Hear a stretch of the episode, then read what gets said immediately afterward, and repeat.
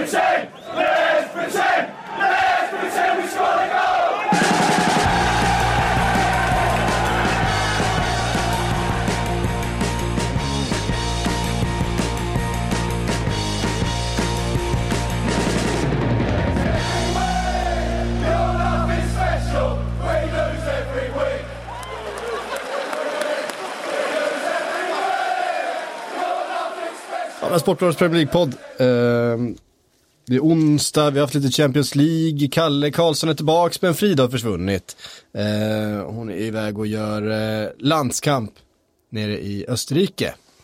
Ehm, det är du och jag, ja, helt enkelt. Ja, och så skulle vi ha haft förstärkning här av Simon Skulle- Bank. Skulle haft förstärkning av Simon Bank hade vi tänkt. Men Men han det- lyckades vika in årorna här.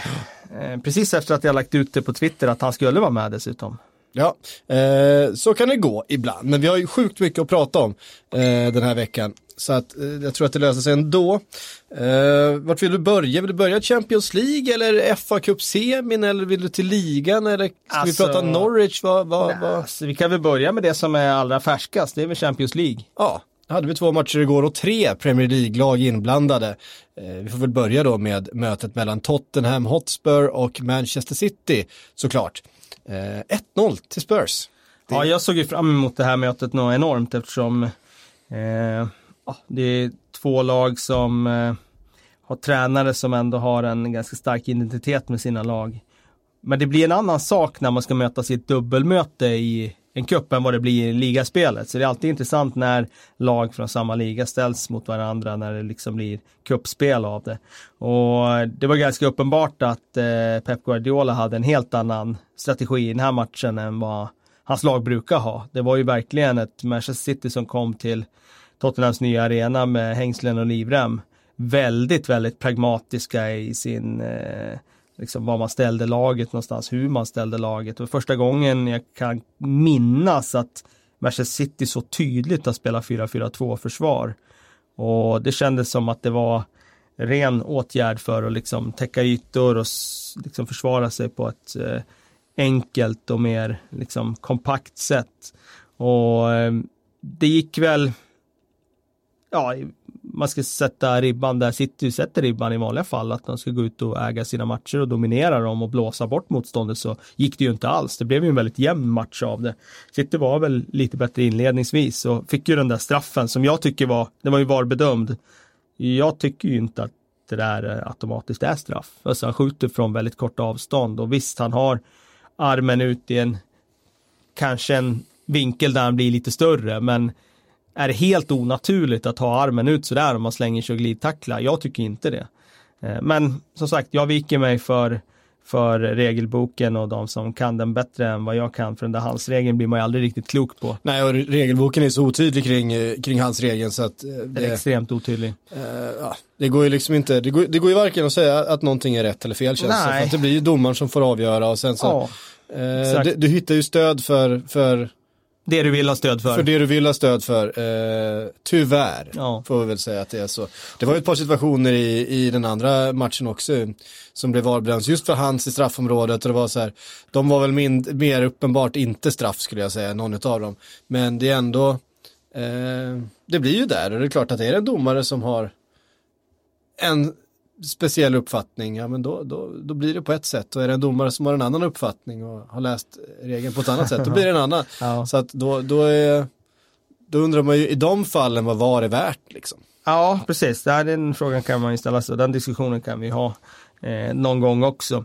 Eh, men eh, sen gick ju Agüero som brukar vara säker i alla former av avslutssituationer fram och brände den där straffen. Lloris gick åt rätt håll och räddade och det var ju inte hans första straffräddning den senaste tiden heller. Nej, det blir lite upprättelse för honom också känner jag, för han har ju varit så starkt ifrågasatt, eh, inte minst efter, efter eh, misstaget mot Liverpool för inte så länge sedan. Eh, så att, Verkligen. lite upprättelse för, för Joris som ju håller, ändå, jag, jag skulle hävda att han håller Spurs kvar i det här dubbelmötet genom att han räddar det. För får, får, får sitter det där tidiga målet, vi vet ju, alltså Spurs måste liksom anfalla, då har de åkt på ett bortamål det första som händer.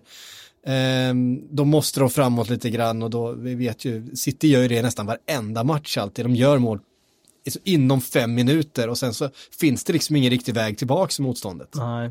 Nej, jag håller med dig. Ett eh, bortamål för City. Man kan ju ana att de i alla fall kommer göra ett mål på sin hemmaarena sen, ja då, då är det ju ganska lång uppförsbacke. Mm. Men som sagt, de räddar den och sen tycker jag de eh, står upp väldigt bra i matchen Tottenham. Otroligt eh, bra försvarsinsats, inte minst av mittfältsduon Harry Winks och eh, Cissoko tycker jag som var eh, outtröttliga i sitt eh, sätt att flytta och, och eh, täcka ytor och, och, och, skydda sin backlinje.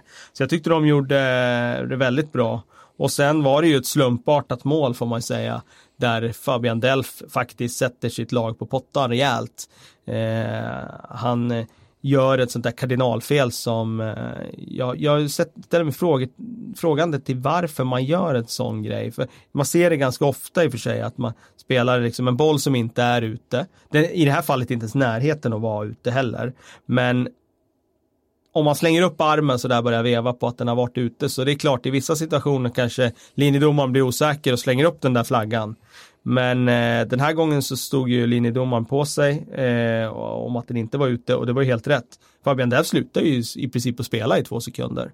Och som får bara trampa in och avsluta i mål och det tyckte jag var rätt åt Delf för att eh, stå där och veva som en stins liksom när bollen inte har varit i närheten av att vara ute. Då fick han betala för det liksom. Ja. Och inte bara att han står där och vevar, han tappar ju fokus på hela, hela situationen. Ja, precis. Så jag menar, hade han inte stått och vevat sådär, då hade han ju kommit mycket snabbare in i press på sånt. Då hade det förmodligen inte, till 99% kan jag säga, då hade det nog inte blivit mål. På, inte på det sättet i alla fall. Då hade nog Son varit tvungen att dribbla bort Elf innan han, innan han avslutar. Nu behövde han inte göra det. Och sen kan man väl säga att Ederson, Ederson borde kanske ha det. Det var ju inget superavslut. Liksom. Nej, det var inget övertygande målvaktsingripande av Ederson. Det tycker jag inte. Uh, och sen kan man ju, ja, uh, jag menar, Pep Eh, måste man ju ifrågasätta faktiskt. Det är inte så ofta vi gör det. Eh, men ibland så är det som att han slår knut på sig själv lite. Mm. Eh, jo, ja. det, är den, det är den kritiken som har funnits mot honom, mot honom inte ja. minst i Bayern München där Absolut. han försökte och försökte och försökte och det blev mer och mer avancerade eh, formationer. Eh, och det är inte riktigt höll hela vägen. Ja, nu var det ju väl, eh, snarare att han gick tillbaka, skruvade tillbaka till mm. det allra enklaste. 4-4-2, eh, formulär 1A, det enklaste försvarsspelet som går att utföra egentligen. Och, eh, det var väl nästan som att han hade för stor respekt för Tottenham. Alltså, det var De Bruyne på bänken, det var Sané på bänken, det var eh, liksom en lagerställning, en strategi för att vi ska med oss ett resultat så vi överlever den här första matchen och sen får vi ta det hemma. Istället för med den approachen han haft ibland, till exempel när han åkte med sitt Bayern München till Juventus borta, kommer du ihåg det? Och bara massakrerade Juventus borta i en halvlek. Jag tror mm. att matchen blev oavgjord till slut, men sättet de spelar på var ju liksom att vi är störst, bäst och vackrast och ingen ska komma här och tro att vi inte ska köra över dem spelmässigt. Det var ju absolut ingen sån eh, liksom approach igår, utan det var ju mer liksom mer rädsla för vad som skulle kunna ske om de klev fram och det, det var ovant att se. Han fick betala för det igår. Jag tyckte inte de var, de kom aldrig upp i nivå. Inte ens Raheem Sterling som har varit så otroligt het senaste tiden var ju speciellt bra. Aguero var inget bra. Eh, Kyle Walker var inget bra i sin, ja, återkomst till Tottenham Mark. Eh, och nej, jag tyckte inte de fick till det på det skulle, sättet. Skulle du rent av kalla det fekt? Vi fick en ja. fr fråga här från eh, Dinesh Mendis. Eh, skulle du kalla det för taktisk triumf om City hade fixat 0-0 på bortaplan? Eller skulle det fortfarande varit ett förfegt sätt att möta Spurs med det laget som Pep har? Vi såg ju eh, Bayern München till exempel som åkte till, eh, till Anfield och spelade för 0-0 verkligen. Det. det. var så här, men vi tar 0-0 borta och så ska vi lösa det på hemmaplan. Men löste det inte hemma? Det och det straffade sig. Ja. Eh, vi såg ju ett, ett eh, Manchester City som kanske gjorde samma ja. sak egentligen. Eh, det är ju inte ens, visst vi vet att 0-0 eh, borta är för de här storlagen. Ja, var det ett, gång, ett, gång, ett gångbart resultat? Men det är liksom. inte så jäkla enkelt heller att ha det. För jag menar ett mål för bortalaget, då är det ju verkligen uppförsbacke hemma mm. då. Då ska man göra två och då måste man börja jaga och så vidare. Så jag ställer mig lite frågan, när man är så bra som Manchester City är, när man vet att man kan spela på en nivå som de andra lagen och som en motståndare som Tottenham kan inte matcha det om man når upp dit. Mm. Då är det svårt att se varför man inte skulle sträva efter den nivån i en sån här match. Jag tyckte att det var fegt av honom igår. Eh, jag hade inte hyllat eh, City för 0-0 för jag tycker att de är så pass bra så att de ska kunna åka dit och försöka vinna matchen. Eh, det är ju mer en sån här, eh, ett mer pragmatiskt lag, eh, Atletico, om de åker dit och stänger och får 0-0 så tycker man mer att ja, men de gjorde det bra för de har inte samma spets. Eh, så, eller om Mourinho gör det med några av sina lag som han, där han har kvävt all kreativitet och tagit livet ur all, alla liksom eh, offensiva irrationella spelare liksom. Mm. Eh, då kan man ju tycka att ja, men det var smart att åka dit och få 0-0 för så tar man hem det i hemmamatchen men, men jag tycker City ska sätta ribban högre. Mm. Um, blir um, uh, några intressanta veckor för Manchester City då, för de har ett rätt tufft spelschema framöver här. Nu ska de ju då jaga på hemmaplan mot eh, Spurs. Sen ska man möta Spurs igen eh, i ligan på hemmaplan. Sen har man Manchester United på bortaplan strax efter det. Jag tror att det är ordningen på de här matcherna. Så att det, det är några hektiska veckor för, eh, för Pep och manskapet. Ja, verkligen. Och det är Så man kan ju tänka sig att han också då, vi, vi sa det att han, han De Bruyne på bänken och eh, Sané, Sané på bänken och Bernardo Silva också va? Ja, var inte med. Ja. Eh, var inte med i matchen. Eh, så att det, det, det... Ja, det känns ju som att han matchar truppen utifrån att det kommer bli några tuffa veckor framöver. Mm. Och det är klart, han har en plan för det. Han har säkert suttit på, på kontoret och planerat och filat på det absolut smartaste sättet att hantera de här utmaningarna han står inför. Och det, det får man ha respekt för. Men jag tycker mer, det handlar inte så mycket om spelarvalen igår. För jag kan köpa om, mm. om man gör bedömningen att De Bruyne ska vilas. Okej, okay, gör det då. Men även med de spelarna de hade på planen hade de kunnat satt ribban högre än vad de gjorde igår. Eh, som jag säger, det är väldigt sällan man ser City stå och täcka ytor på det sättet, i ett vanligt 4-4-2 försvar. Inte kliva fram och försöka vinna bollen. Och det var lite ovant att se, men det var intressant att se också. Tottenham gjorde ju också det, det var två lag som i många situationer försvarade sig med ett rakt 4-4-2. Det såg ut nästan som VM eh, förra året när, när det var väldigt gångbart. Mm.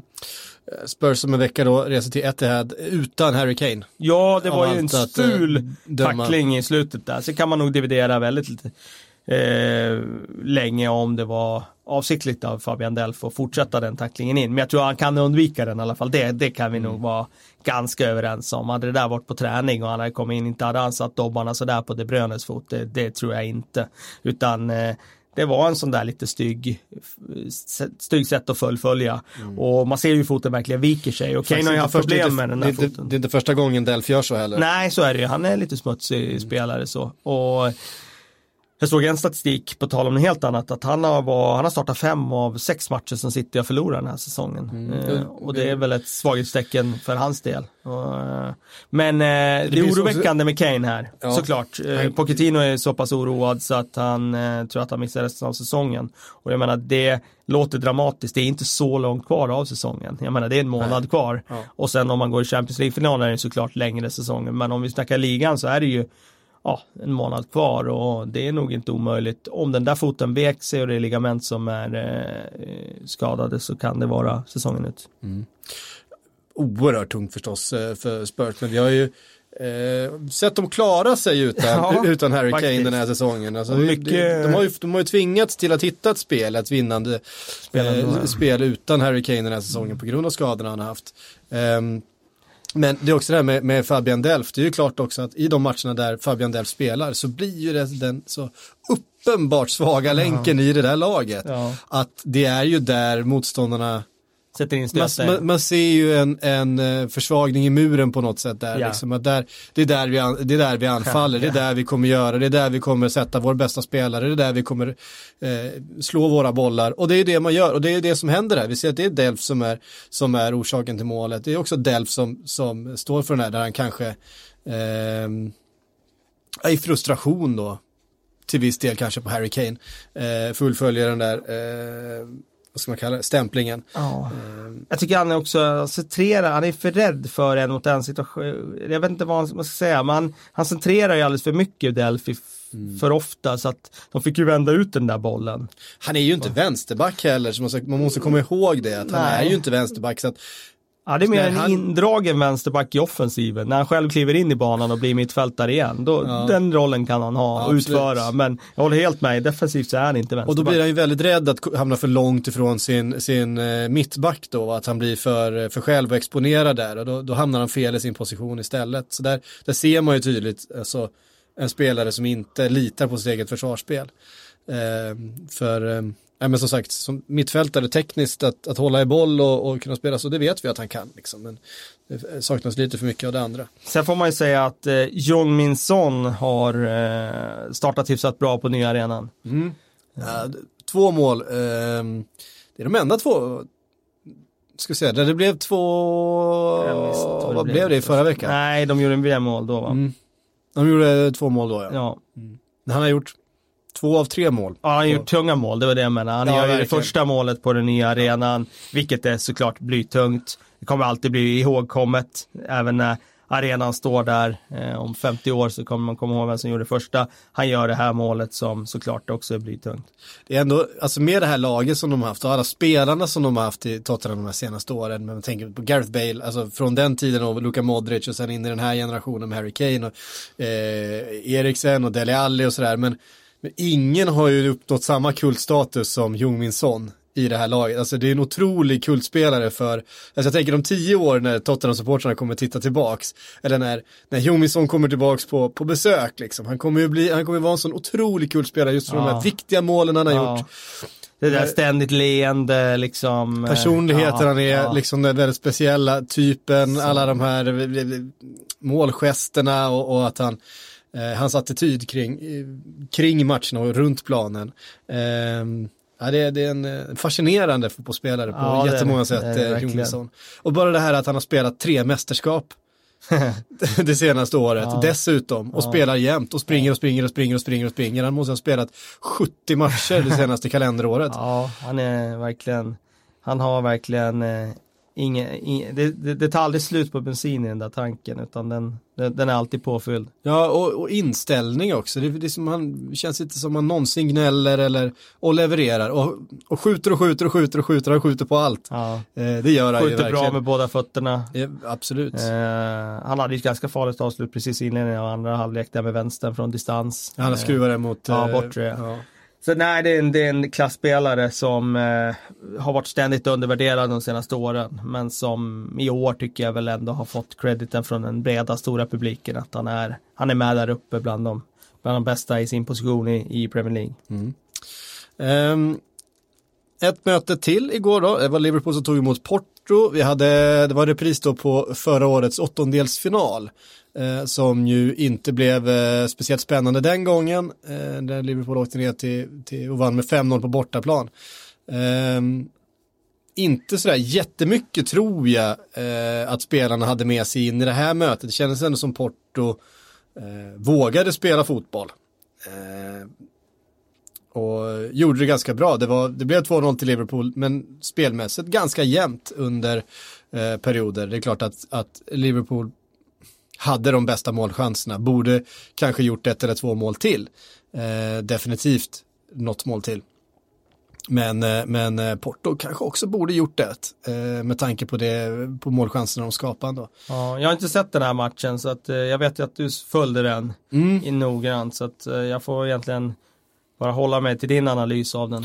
Ja, alltså, eh, man kan säga så här, det man, det man är van vid ju på Anfield, eh, när lagen kommer, är ju att de ställer sig djupt, ser till att det inte finns några ytor, att det absolut inte finns några ytor bakom backlinjen eh, för Mané och Salah och Firmino att springa på. Eh, så ju, det gjorde ju inte Porto, de, de ställde sig ändå ganska högt och blev straffade ett par gånger för det också. Då står det ju 2-0 efter ehm, ja, 20 minuter ungefär, eller ja, 35 kanske det var, eh, när tvåan kom.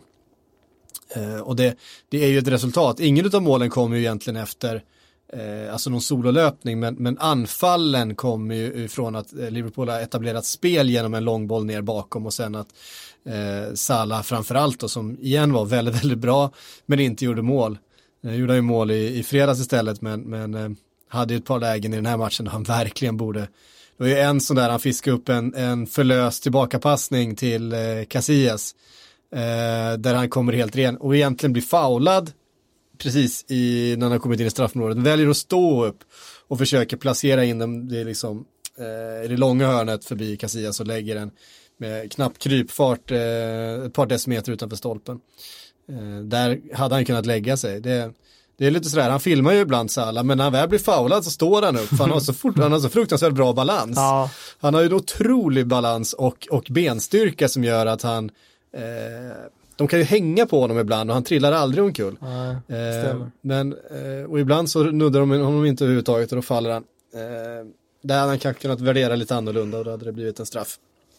Men eh, en andra halvlek egentligen när det står 2-0 till Liverpool som Liverpool är rätt nöjd med det resultatet.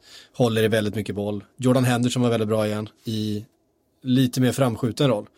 Eh, det är ju Fabinho tar ju den defensiva rollen eh, själv nu. Tidigare så var ju Henderson mer, när de spelade en 4-2-3-1 mer ju under stora delar av säsongen. Då var det Henderson och Fabinho eh, båda två. Nu tar Fabinho den rollen själv Eh, och Keita och Henderson framför då eh, mittfältet. Och Henderson var, var väldigt, väldigt bra igen. Han kom ju in i den rollen i, i, mot Southampton och ja, till slut avgjorde den matchen ju med matchens sista mål. Men, ehm, men var, var väldigt bra i, igår i, väldigt kreativ, skapar ganska mycket, tar också ganska mycket djupledslöpningar, andra, andra vågslöpningar in i straffområdet och sådana saker. Och, eh, men var både finurlig och liksom eh, och offensiv. Det, det känns som att han har fått, det känns som att han har blivit lite inspirerad också och fått den här eh, möjligheten. Det var så roligt för Klopp uttalas om det i, det var väl efter matchen igår eller eh, jag såg citatet idag, att eh, jag ber om ursäkt, jag har spelat eh, Henderson ett och ett halvt år fel, det är uppenbart att det är här han ska spela. Eh, men han, han skämtar lite grann också eftersom han har inte riktigt litat på någon annan i, i den här nummer sex positionen där, där Fabinho nu känns mer trygg. Eh, det är väl helt enkelt så att eh, Klopp inte har känt att det har funnits någon annan än Jordan Henderson som har riktigt eh, gjort uppgiften eh, tillräckligt bra eh, efter de instruktionerna. Eh, är också- Keita mål igen. Keita mål igen. Han Eh, hittar lite mer sin, alltså tillbaka till Leipzig-rollen. ja, Var lite mer drivande. ta, tappar fortfarande lite mycket boll, eh, Eh, kan jag tycka, men, men eh, får ju bättre tempo i spelet. Det vill säga i början på säsongen så spelade han ju faktiskt i, i, till vänster i anfallet när han, när han spelade. Och sen har han spelat lite grann i den här mittfältstvåan också då i 4-2-3-1. Så han har varit runt lite grann. Um, det var ju då i, i början på säsongen när, när Mané gick in och spelade liksom som en nummer 10 med Keita till vänster om sig. Ehm, I 4-2-3-1 och sen vart runt lite grann. Men det här känns ju som egentligen den positionen som, som passar honom bäst. Eh, att, att jobba tvåvägs framför eh, Fabinho. Ehm, det var helt okej match. Eh, givetvis jättebra med mål igen eh, för hans del. Eh, men eh, jag tror han kan ännu mer än så här. Eller det vet vi, det, det vet vi sen, sen Leipzig att, att det finns en spelare. Det var fortfarande, eh, att, han blandade och gav en del, kan jag tycka. Trots allt. Eh, ikväll ska Manchester United ta emot Barcelona. Är, om vi bara stannar kvar vid, vid Champions League en liten stund. Det blir något att bita i. Ja, det får man säga. Han är i ganska bra form den där Messi, har du tänkt på det? Jo, jag har tänkt på det. Jag noterar det. 33 mål och 12 assist har han gjort i ligan. Det är alltså Det- 45 poäng. Eh, säsongen är inte slut än, ska vi tillägga. nej. Eh, nej, han har ju varit på en nivå som eh, han inventerar ju sig själv nästan för varje år. Ja. Och sen visst har han haft någon dipp något år, men att han nu 32 år Känns som att han är, känns som att han är år. liksom Alltså lika bra som han har varit någonsin. Ja, alltså. det, det, det skulle jag säga att han, han är. Han har inte gjort lika mycket mål som han gjorde där runt åren 11-12 där när han slog alla möjliga eh, rekord där. Mm. Eh, men eh, han är nästan mer komplett nu. Och eh, hans allround-spel med, som han alltid har haft såklart, men nästan ännu bättre i den där rollen som framspelare och Mm. liksom smart och Han är ju mer centralt i banan nu. Han, han utgick ju alltid från höger tidigare. Nu, Ja, nej, de spelar ju typ eh, liksom mer ett 4-4-2 många gånger, de gjort under nästa Valverde. Mm. Där han liksom får ju en ganska fri roll, släppa bakom Suarez, så kan han Mm. bara drifta fritt. Och han tar ju inte så många steg, man ska ju veta, han springer alltid minst av alla spelare på Mm. Minst i antal eh, i längd per match. Mm. Men eh, så fort han får den så, så vet man att eh, ja, det är i princip målchans. Och ja, jag har sett mycket La Liga i år. Jag har sett mycket eh, Messi i år och eh, jag skulle säga att precis som du sa där att han är på samma nivå som, som han har varit när han har varit som allra bäst. mm, det Så blir- att eh, det blir intressant för Chris och, och hänga med där. ja, ehm, Och Vigge och de övriga såklart. Och hur tror du Solskär resonerar inför? Blir, det måste ju, han kan inte ställa upp den här trebackslinjen för att det var ju eh, det var ju Hakon Bacon senast när de gick ner på trebacks där när de fick eh, Ashley, Ashley Young utvisad. Eh, det är kanske är skillnad när man börjar, eh, börjar matchen, men, men han, han lär Det är det spela. såklart. Eh, Och det är såklart skillnad också om man inte är reducerat manskap Ja. såklart. Men eh, vi får se. Det som man kan konstatera är att jag tror att det blir en extremt defensiv taktik. Eh, typ som Ja men när de möter PSG borta så är det ju en taktik Mm. för att störa PSG och ta det som ramlar ner. Och det tror jag att det blir idag också. Och tempo i omställningarna finns Ja. det ju i United. Det finns det. Det finns mycket fart, det finns mycket kvalitet i omställningsspel. Så att de har ju något slags halmstrå där. Eh, sen ska det mycket till om man stör Barcelona. Visserligen så Barcelona är inte ostörbara i år. Jag menar de torskar mot Villarreal här i, i ligan här nyligen. Och de är bra, de är stabila under Valverde, men de har inte heller det här att de bara blåser över lag efter lag. Så att det går att störa dem, men det är klart, varje spelare i Barcelona är ju typ bättre än varje spelare i Manchester United. Så att eh, det, det ska mycket, och plus att de har Leo Messi. Och Suarez ska jag säga, jag måste säga att förra säsongen så tyckte jag Suarez kurva pekade brant ut för och att han eh, Ja, han är ju född 87 eh, och han har varit med rätt länge nu att man tänkte att okej, nu börjar det eh, bära ut för fan. Men han har gjort det väldigt bra den här säsongen. Alltså, han har varit riktigt bra. Gjort några sjuka mål. perfekt för en spelare som Messi att ha. Jag tänker, om- Messi inte springer så mycket under matcherna sådär, det är, Suarez springer ju desto mer. Och jagar och pressar och, och bökar och stökar och tar alla möjliga sorters eh, närkamper och så vidare. Så att det, det är ett perfekt komplement för Messi att ha eh, i anfallet. Eh, alltså, Suarez hade varit ett perfekt komplement för vilken anfallare som helst med tanke på att han drar på sig så mycket bevakning i sättet, bara sättet han spelar på med, med det pannbenet han har in i, i alla situationer. Så ja, det, blir, det blir underhållande match ikväll, det tror jag. Leo Messi har aldrig gjort mål på Old Trafford. Eh, och eh, vi får se om det, den statistiken håller ikväll. Ehm, vi eh, har haft fa Cup semifinaler dessutom. Jag vet inte mycket vi behöver säga om Manchester City mot Brighton. Eh, mer än att det blev mål efter fyra minuter och sen hände inte så mycket mer. Nej, det är väl det vi behöver säga om den. Ja. Eh, det var liksom så här, bara, hela luften bara gick ur hela den matchen när det målet kommer. Ja. Det var en fantastisk framspelning av Kevin De Bruyne. Eh, vi har ju sett honom göra det där, hitta den där decimetern in eh, på en, på en djupledslöpande forward. Det är han är ju kanske bäst av alla i världen på eh, just den bollen. Eh, Desto mer liv i luckan då mellan Watford och Wolves. eh, som började så oerhört bra för, för Wolves där de ju fick matchen dit de ville. Eh, tog ledningen både en och två gånger. Eh, eller med både ett och två mål ska jag säga. Och det känns ju som att de har den här. Eh, Ja, de Enter- har ju en liten ask såklart. Inte bara känns, utan de har ju verkligen matchen eh, klar. ja. Eh, Enter Delofeu. ja. Eh, alltså det första målet han gör. Det är ju, det är ju ett, ett stycke konst. ja, så är det ju. Eh, det är ingen tvekan om det.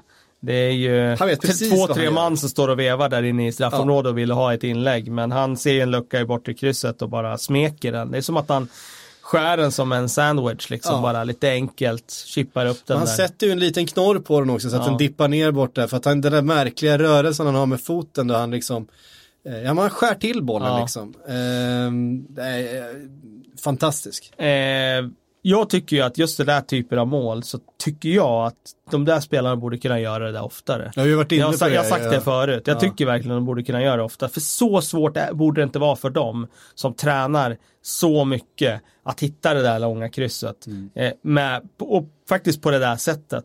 Att bara stå still och, och vika den sådär. För gör man det på rätt sätt då blir det ju mål.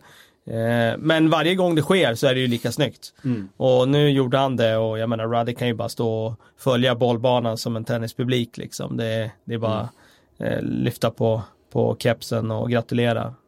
Och då blir det ju så här att då, då infinner sig tvivlen hos Wolves-spelarna samtidigt som eh, hornen i pannan på eh, Watford-spelarna bara, bara, ja, på Hornets bara växer. Ehm, det är ju till slut så att, att det bara är Watford som ska vinna den här matchen. Ja, straffen är ju väldigt klumpig tycker jag att ta. Eh, han behöver inte gå in i den duellen på det sättet. Han får inte gå in i den duellen på det sättet i det läget. Och det, det, det blev ju väldigt kostsamt. Sen i förlängningen tycker jag att det är de som har mer energi. Och jag menar, när, sen när Delefeu kom in så kändes det som att han satte fart på dem på ett sätt som nästan bara han kan göra i ett inhopp. Faktiskt. Och det var ju ytterligare ett klassmål han gjorde sen när han väggade förbi tog löpningen, dansade igenom och bara rullade in den i bortre. Så det var ju verkligen en, eh, en, uppvisning. vändning signerad Delofeo och nu får de åka hela vägen till finalen. Eh, vilket är såklart en fantastisk framgång för Watford. Ja, magisk eh, intervju med Troy Deeney efteråt när han eh, men han, han börjar prata om livet liksom. Man vet att en spelare, att det, Det är stort hur, då, hur, ja. hur mycket det betyder någonting. Så bara, jag, jag vill prata om hela livet så. Det var Ja. liksom, jag vill inte bara prata om det här liksom. Fan, vi har alla motgångar och det är det ena med det andra och, och det är Ja. så här, ja, det var fantastiskt. Han är ju alltid väldigt ärlig Troy, Troy Deeney. Han är ju oförställd. Han är ju den han är. Och det är ju inte alltid det mest sympatiska någonsin. Han kan ju vara ganska, ganska grov och klumpig i en del kommentarer och sådär. Men man, han är ju sig själv i alla de här situationerna. Och det var, det var en fantastisk intervju. För er som inte har sett den så får ni eh, leta fram den själva. Jag måste ju också credda eh, Deeney här, för jag sa, jag raljerade ju lite om honom för, för några veckor sedan när jag berättade att han skulle delta i en omställning i Watford och det var som att han trampade i kvicksand. Jag sa ju det, det måste vara den sämsta omställningsspelaren i hela, i hela ligan. Han hade ju en nednickning, då fick han ju göra det som han är allra bäst på, som var helt fenomenal i den här matchen. Han liksom springer åt höger och så kommer Andrew Gray in liksom bakom ryggen på honom, så han nickar ner den med bakhuvudet. Omgiven av två motståndare. Så att han har ju en dimension i just det där targetspelet som är eh, alltså absolut världsklass. Och det var den gången när Cody sen slängde sig fram och täckte det avslutet på ett förtjänstfullt sätt. Men eh, just det där Dini sätt att, eh, att targetspela, sätta ner på, på rättvända spelare. Det är inte bara det att han är stark utan han, eh, han har lite finess när det gäller det också. Eh, nu blir det Watford som möter Manchester City i finalen. Och det, det var ju inne på det så här, ja vi vet att det är liksom en det blir inte lätt att vinna den här fa Cup-finalen och så är det ju. Det, eh, City är ju stor, stor favoriter verkligen. Eh, men, Men- men konstigare saker har ju hänt. Ja, verkligen. Och så får man ju säga också Vet vi att, att City har väldigt mycket annat att pyssla med den här ja, våren. Verkligen. Nej, det är så. Watford kan ju gå all in på den här matchen. De kommer inte kunna slå sig in på topp 6. De kommer ju inte eh, ramla under topp 10 i ligan. Nej. Och vad spelar det för roll egentligen om de är 7, 8, 9 när de har den här finalen? Det är bara att gå all in på den. Och sen vet ju Javi Gracia, spelarna vet att det här är once in a lifetime för de här. Eh, och vinna den här skulle ju vara större än någonting annat i livet faktiskt. Ja, för ja, ja. I alla fall i fotbollslivet. Och det, det, eh, det är självklart att eh, det finns en chans här att de skulle kunna, jag menar Wigan gjorde ju det mot just, var det inte mot Manchester City de slog i FA Cup-finalen minns faktiskt inte. 2013 va? Jag vill minnas det. 13 måste det ha varit ja. Eh, Samma år som de åkte ur. Ja, precis. Och det jag håller inte för otroligt om de får matchen dit de vill och det blir ett ställningskrig och lång, långa bollar och de får spela sitt spel. Vi har pratat mycket om eh, typ nu- Nuno Espirito Santo och så vidare men eh, Javi Gracia Ja. har ju gjort ett fantastiskt jobb med, med Watford där. Verkligen och det är ju intressant att han tog över ett läge när när de ja, skickade iväg Marco Silva som hade tappat lite fokus efter att Everton hade varit där och visat intresse. Eh, Javi Gracia kom in, hade väl inte super eh, CV får man ju inte säga att han hade. Nej. Han väl ganska, eh, Men, liksom- men, men, men ändå förhållandevis hög status ändå fortfarande. Om man har, om man har lyssnat på lite grann på, eh, jag lyssnade på en, eh, vad var det då? Eh, men det var en, en agent som pratade om just eh, Javi Gracia. Och var det hans egen agent? Nej, jag tror inte det, men det var någon som, som, som eh, ah, nu minns jag inte vilket sammanhang det var. Eh, men han Ja, pratade om att, att Javi Gracia hade en, en ganska hög status före han kom till Premier League.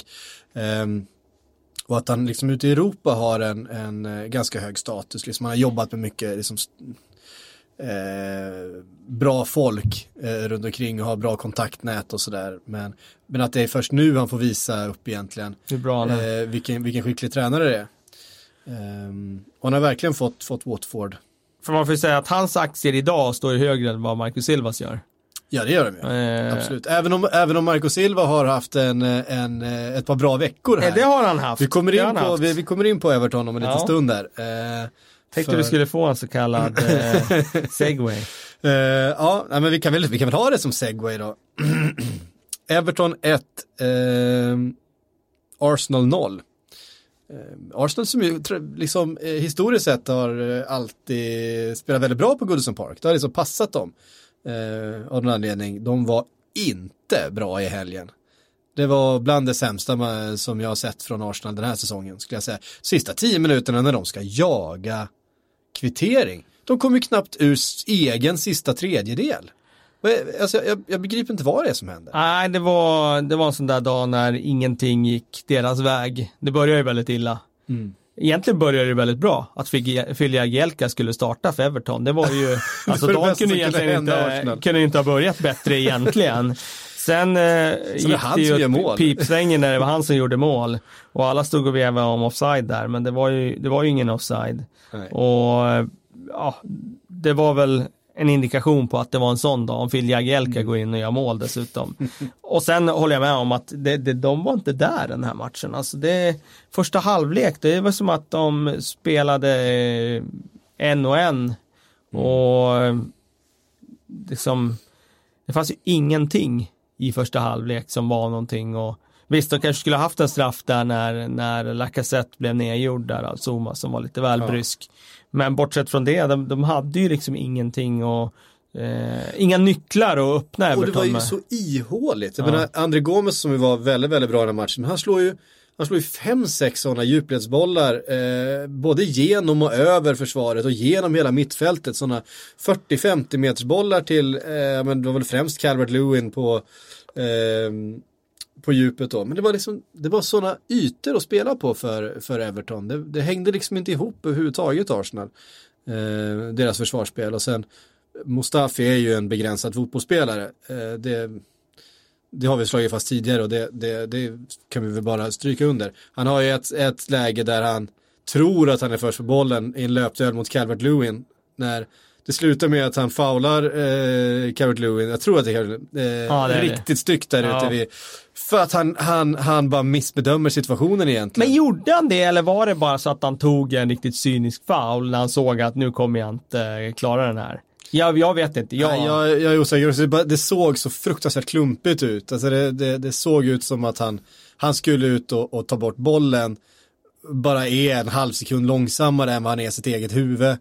Eh, och Calvert Lewin såklart väldigt, väldigt snabb. Eh, och sen är det, fan han hade kunnat, ja, nu, nu träffade honom inte så illa riktigt men det var ju, Ja, det såg måste- ganska illa ut. Han fick väl gult för den i alla Ja, fall. det fick han. Eh. Eh, och det skulle han ha. Det var ju nästan ett orange kort. Calvert Lewin var ju väldigt, väldigt bra. Mm. Och det är ju roligt faktiskt att han, eh, att, liksom att man ser att han eh, kan ta ett kliv upp eh, till nästa nivå. För att han har ju stått och stampat ända sedan han gjorde den där insatsen mot Manchester City borta i första eller andra omgången Mm. för ett eller två, två år sedan va? Två måste det vara. Två år sedan. Ja, mm. Och då tyckte man ju såg superspännande ut. Men det har inte hänt så mycket sedan dess. Jag vill att han ska vara mer som han var i den här matchen. Vecka Mm. ut och vecka in, för då skulle det ju faktiskt finnas en riktig spelare där. Absolut. Han har ju allt med fysiken och farten och löpningarna och liksom Och tekniken inte minst. Tekniken också. Ehm, så att ja, men eh, det var många i Arsenal som underpresterade grovt och Özil Eh, bästa insats var väl när han kastade sin jacka där ner mot eh, tekniska området där. Jag vet inte var den kom ifrån. Arsenal-spelare kastade pizza förut, nu är det jackor de kastar. Se vad nästa grej blir. Ja. Det var lite, det var lite så här jackan Ja, liksom ja, flygande. Nej. Nej, det, var, det var en märklig match överhuvudtaget från eh, Arsenal. Och Emery såg också helt, han såg förbryllad ut vid, vid sidlinjen. Var liksom, varför, vad är det som händer där ute? Det är klart de har en del skador. Guendouzi gjorde ju inte sin bästa match. Eh, Nej, det gjorde han verkligen inte. Och det kan man väl köpa någonstans då. En ung spelare kan eh, ha en, en off day. Ja, men det var väl Det måste Gwen- finnas något annat att falla tillbaka på, det Precis, fanns inte. Guendouzi och El Neni va? Eh, centralt på mittfältet och det är klart att det är inte eh, har, Guendouzi, vi vet att han har, han har eh, riktiga kvaliteter och att det är en, en, en stor spelare in the making. Men han är fortfarande 19 år gammal. Eh, eller om han har hunnit fylla 20 nu möjligtvis, men det, han är väldigt, väldigt ung. Han har ju inte gjort speciellt många, många seniormatcher i sitt liv, det, det kan ju hända. Och El Neni har vi väl också skrivit av som en, som en toppmittfältare vid det här laget. Det. Men om man tittar på laget, om man säger då från backlinje och mittfält så Mustafi, Sokratis, Monreal, Maitland Lies, eh, Elneny, Guendouzi, Kolasinac. Det är inte superkvalitet. Nej, det är inte det bästa laget som, Nej. som, eh, Som Arsenal någonsin har ställt upp. Nej, det, det är det inte. Ehm, det får man ändå säga. Ehm, Southampton tog emot Liverpool.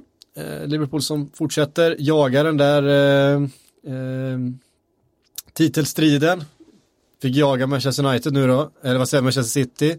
Ehm, man låg en, en poäng bakom igen. Ehm, åkte på ett tidigt baklängesmål när Shane Long av alla ehm, han som man ibland glömmer bort faktiskt kan göra mål.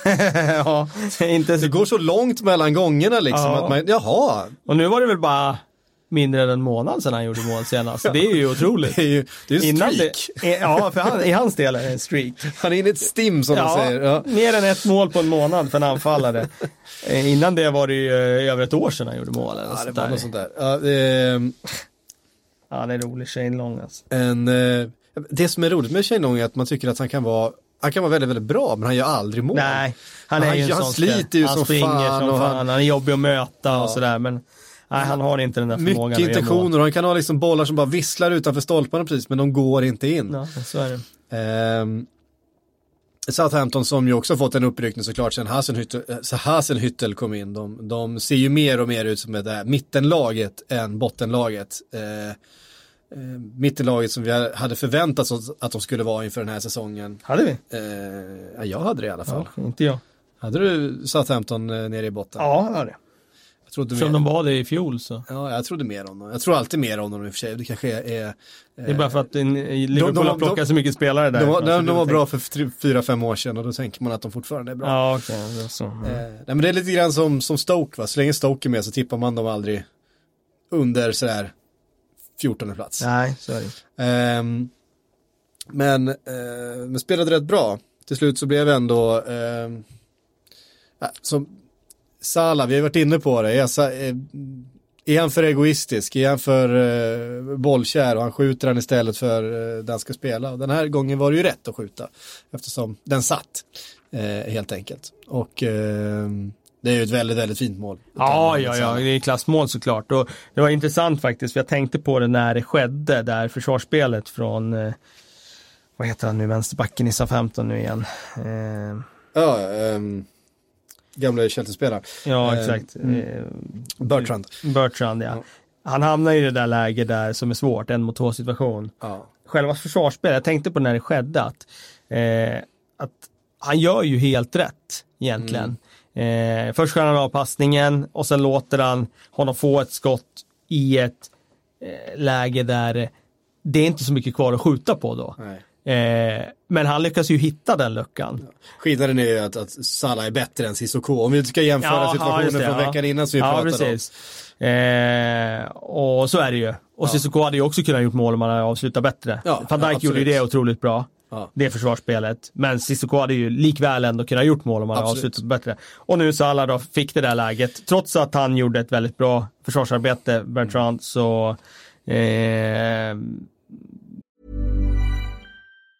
Life is made up of many gorgeous moments. Cherish them all, big and small, with Blue Nile. Whether it's for yourself or a loved one, Blue Nile's unrivaled selection of expertly crafted fine jewelry and statement pieces help make all your moments sparkle. Blue Nile's experts are on hand to guide you, and their diamond guarantee ensures you get the highest quality at the best price. Celebrate a life well lived in the most radiant way and save up to 30% at BlueNile.com. That's BlueNile.com. så hittade han ju den där luckan. Ja. Och det var ju, för Southamptons del var ju problemet att de tillät den där kontringen på en hörna. Mm. Ja, och där måste ju bollen bara bort från Ja, backlinjen ja, ja. liksom. Du får inte bjuda på den. Nej, nej, nej, de måste döda den andra bollen som kommer ut där efteråt. Det, det, det, du får inte göra sådana misstag. Nej. Eh, och ehm, sen kommer Henderson och Milner in.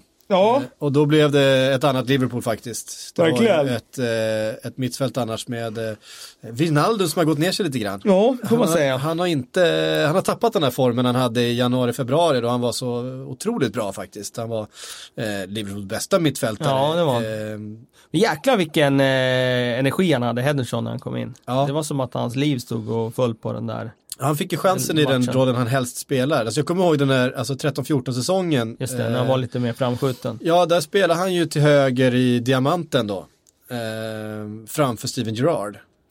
Eh, och jobbade tvåvägs och var, fick spela mer kreativt. Ehm, och han, eh, han vill ju spela i den här rollen. Han är ju egentligen en mer offensiv mittfältare än, än eh, vad han har fått spela de senaste säsongerna. Så det är klart att han vill, han vill visa att han kan. Eh, och det visar han ju. Eh, både, ja det är ju en, eh, det är assisten fram till eh, Salah faktiskt. Det är han som, som eh, får fram bollen i, i djupet där och så sätter han trean själv. Eh, Så det var viktigt för honom och nu kommer han ju vara, måste ju vara lite tufft ändå, han är ju kapten och inte liksom given i startelvan. Det är ju en speciell situation såklart. Men Så i den formen han har visat upp nu, nu i två matcher så, så kommer han ju vara given mot Chelsea då på söndag. Ja, det blir en jävla fight. Ja det blir det. Eh, Chelsea som slog eh, West Ham med 2-0. Ja, var det Chelsea som vann med 2-0 eller var det Eden Hazard som vann med 2-0? Ja det var nog Eden Hazard faktiskt. Eh, det är så roligt att Jorginho fick assistpoäng på Ja. det första där sidledsbollen som, som Hazard felvänd tar emot typ i mittcirkeln och sen Ja.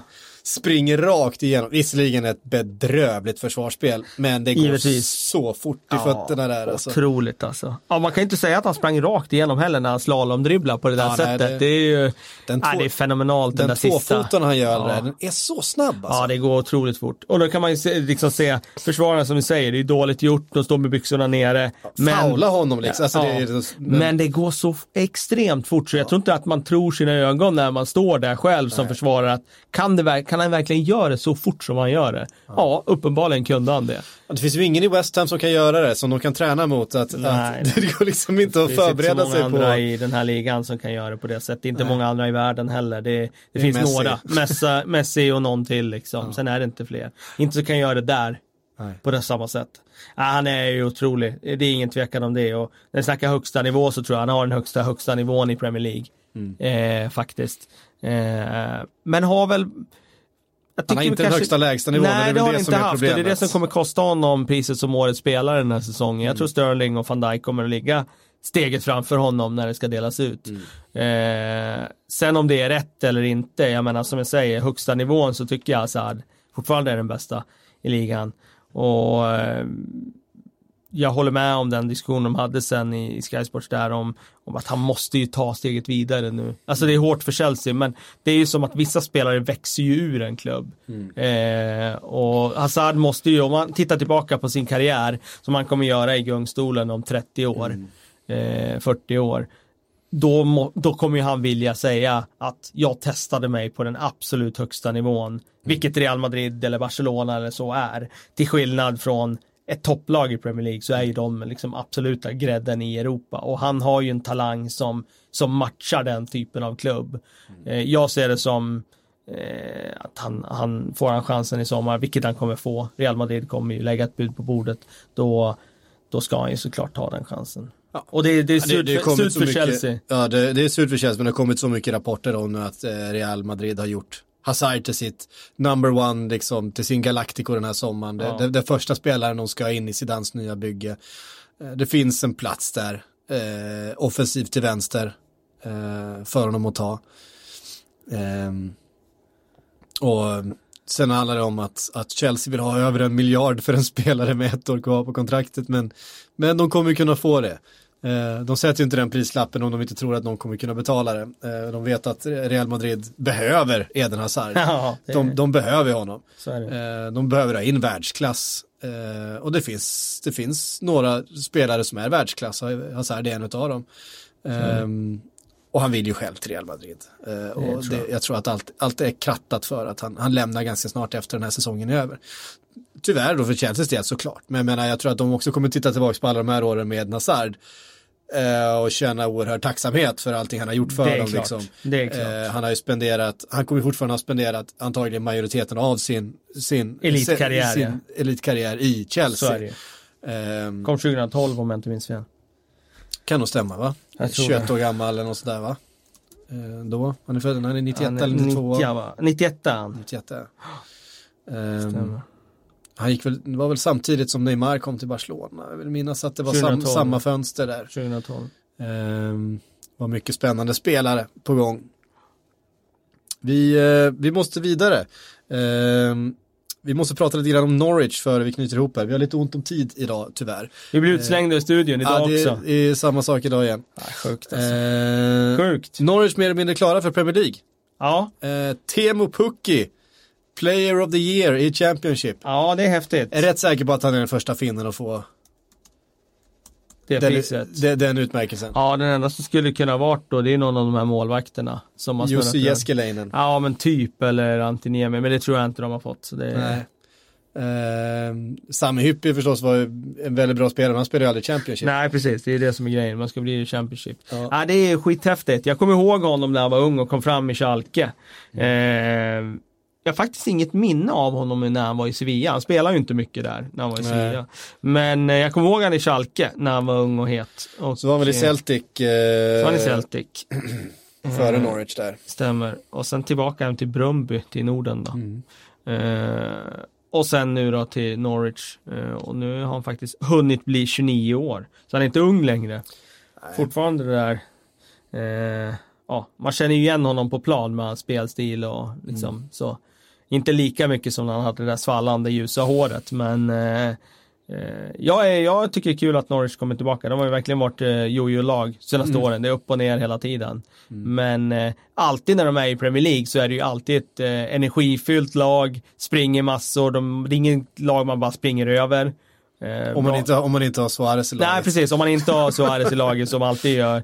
Eh, gjorde fyra hattrick i raden och sånt ja, något sånt, något sånt. Men sen bra hemma, tryck på hemmaarenan och sådär. Så jag har ingen emot att få upp eh, Kanariefåglarna igen. Nej. Eh, ja, men det, är, det är såklart kul med en eh, finsk spelare i, i rampljuset. Det, det var ett tag sedan. Eh, det har varit mycket islänningar senast ju, som, men lite, lite, lite finska spelare. Vi, vi klämmer in ett par frågor. Um, Mårten Everbrand undrar, kampen om sjundeplatsen, vem tar den? Jag tror Wolves tar den. Det känns som Kort, det. kort, kort svar, men Ja. jag tror att de gör det. Eh, men det är, ja, jag har inte kollat på lagens återstående matcher och sådär, så jag har inte jämfört så. Men jag vet ju att Everton har väldigt många tuffa matcher kvar. De ska ju typ möta alla. Nu har de ju mött några senaste veckorna här då, men de ska ju möta många av topp 6-lagen. Så jag tror att, eh, och även om de har gjort bra resultat senaste veckorna, så tror jag att Wolves har lite enklare schema kvar. Eh, vi har fått en fråga till här från Mårten. Eh, Everton har på kort tid vunnit mot Chelsea och formstarkt Arsenal hemma och West Ham borta. Hur långt kommer det räcka? Hur långt kommer det räcka nästa säsong om de klarar av att hålla den nivån? Ja, så jag tror att man får ställa in sig på nästa säsong. I år så räcker det ju inte mer än som max eh, liksom att de eh, avslutar säsongen jäkligt bra, blir sjua och att då känslan hos hela supporterskaran är att ja, men nu är vi på rätt väg. Och det är klart, det är ju viktigt för då kommer ju Marcus Silva ha förtroendekapital när Eh, han kommer till sommaren här och så vidare. Och det kommer vara jätteviktigt när de kliver in i nästa säsong. Sen får vi se, jag menar om man fortsätter som man gör nu, ja, det är så svårt att säga. Fortsätter som man gör nu, tre raka segrar, eh, ja då kommer de ju såklart vara i toppen. Om de bara vinner. Men eh, så jag tror att man får ställa in sig på att även nästa säsong så är det ett krig för att vara Ja, och de, Eh, sjua. de kommer behöva öppna plånboken igen. Jag menar, nu fick de eh, André Gomes på lån här från eh, Barcelona. De ska försöka eh, göra honom permanent, eh, vad jag har förstått. Ja. Om han själv är intresserad av det. Ehm, eller om han vill liksom försöka, eh, försöka sig på Barcelona igen. Eller om det finns andra intressenter ute i Europa. Eh, han, har ju, han har ju kvaliteter. ehm, som vi såg inte minst i helgen då, men vi har sett i andra matcher också. Något som kan lösa mycket det är ju om Calvert Lewin blir den nya nian. Mm, som kan bära det, liksom. anfallet. Det skulle ju det skulle kunna göra att de kan gå upp och aspirera till att faktiskt slå ut det ja, eh, sjätte laget som kanske har en dålig säsong nästa år. Mm. Beroende på vilken klubb det är. Eh, Så skulle de kunna göra det. Och Calvert Lewin kan vara nyckeln där. För att jag tycker att de har mycket annan spännande potential i den där truppen. Men de har saknat en nia. Ehm, Petter Molin eh, undrar, är inte Dini spelaren alla lag egentligen behöver? Hans pannben väger, väger tyngre än den tekniska kvaliteten. Hade till exempel Arsenal en sån spelare skulle det lyfta hela lagets mentalitet och de skulle inte förlora matcher på det sättet de gjorde mot Everton. Nej, det skulle de nog inte göra. Eh, han skulle kunna lyfta dem i vissa enskilda matcher, som mot Everton och de skulle ha ett rakare alternativ och så vidare. Men jag tror det skulle betyda väldigt mycket negativt för Arsenals liksom allround-spel och få in en sån spelare som är begränsad i vissa delar av spelet. Som jag sa, när han skulle ställa om där med Watford i en, i en kontring för en månad sedan där då då visar han också vilka brister han har. Det är inte så att man hade bytt ut Lacazette mot Dini. Nej, jag tror inte det. Jag tror inte det. När han väl har gjort det så tror jag han ångrar sig sen. Ja, uh, verkligen. Uh, vet ni vad? Nu var det faktiskt allting vi hann den här uh, onsdagen. Det blev, vi, får, vi, vi får kompensera med ett lite längre avsnitt uh, nästa vecka. Uh, då har vi ännu mer fotboll att prata om. vet du vad Kalle, tack för att du kom in. Tack för att ni har lyssnat. Hej.